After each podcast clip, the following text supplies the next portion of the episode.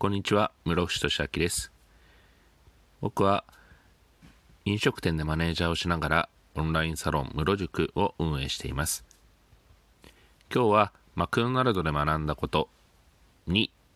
論理的思考についてお話しさせていただきたいと思います。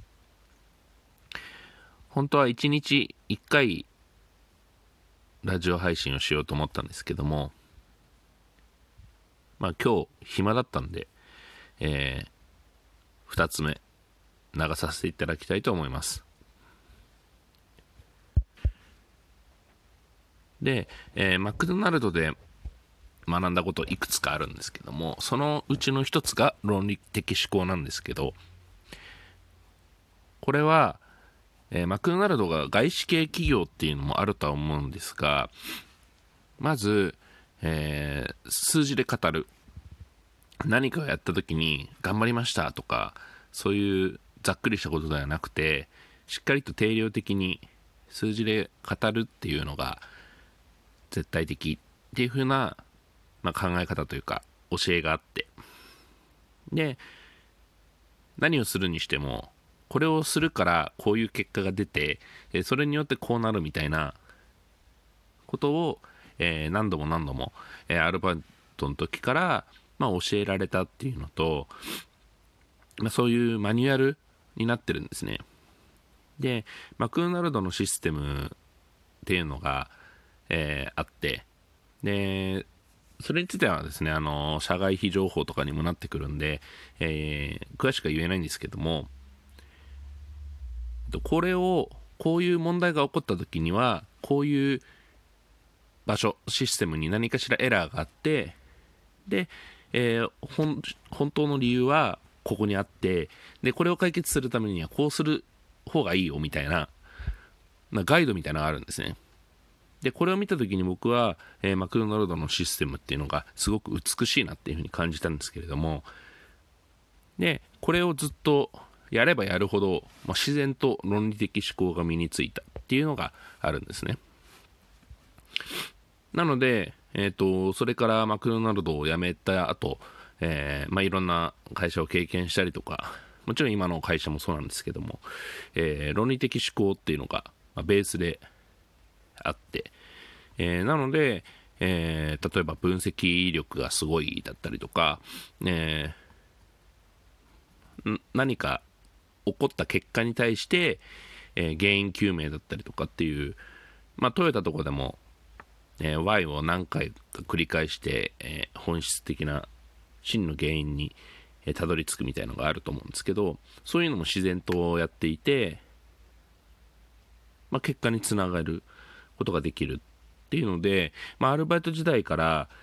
マクドナルドのシステムに触れたことによってそれが身についたっていうのがとても大きいですね。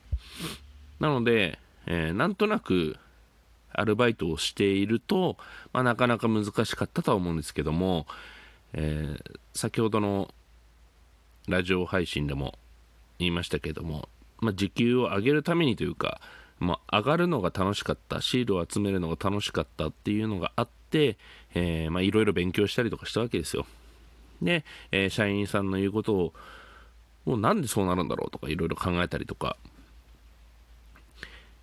えーこういう結果を出すにはどうしたらいいんだろうみたいなことをずっと考えてきたので、まあ、自然と身についた。自然とって言ったら変かもしれないんですけども、えーそういったところがあります。で、えっと、最近っていうか、あずっと、まあ、有名なところでいくと、まあ、ホリエモンだったりとか、えーキングコングの西野さんだったりとか、とひろゆきだったりとか、えっと、そういった何かビジネスで有名だったりとか、何か事業でたあの成功している人たちって、絶対論理的思考ができてるわけですよ。筋道が立っていて、まあ、話し方がすごい綺麗だったりとか、考え方が綺麗だったりとかするんですけども、まあ、そういった人たちと、まあ、比べるのはちょっとおこがましいかもしれないんですけれども同じようにこれがこうなってこうなってこうするからこうなるみたいなずっと筋見立てて、えーと、考えることができるようになったっていうのは非常に大きいですね。これは本当にマクドナルドでよかった、一番最初に働いたのがマクドナルドでよかったなって思うところなんですけども、だ今まで他の会社、まあ、アルバイト含めると結構な数働いてるんですけど、えー、論理的思考で働い、働いてる動いてる会社っていうのが、まあほとんどなくてですね、まあなんとなく、まあ、勢いでやってるっていうのがすごく多かったんですね。で、コンビニ大手の、えー、某セブンなんちゃらっていうとことかも働いてるんですけども、まあ、システム的には整ってても考え方の部分が全然整ってなかったりとか、いろいろあったわけですよ。でも、マクドナルドは、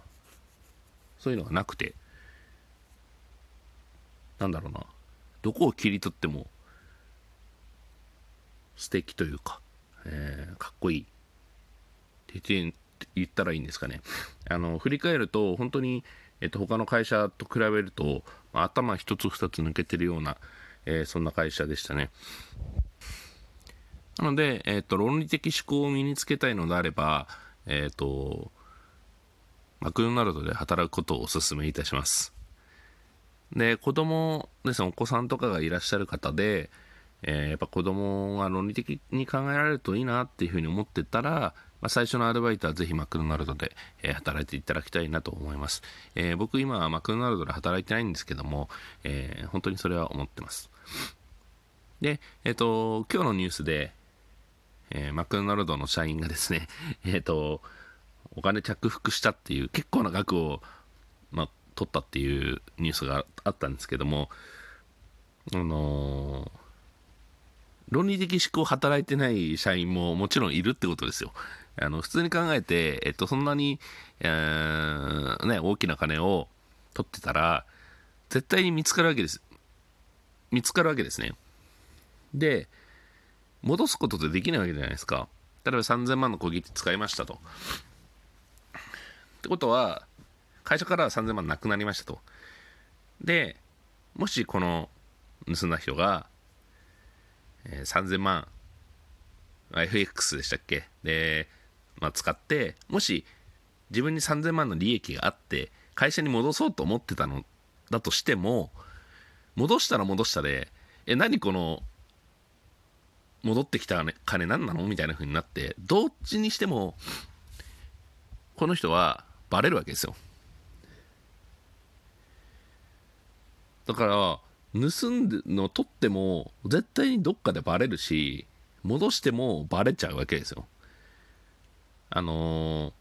子供の時にね親のお財布からちょっと、えー、お金をちょっとちょろまかすみたいなことをしたことある人もいると思うんですけど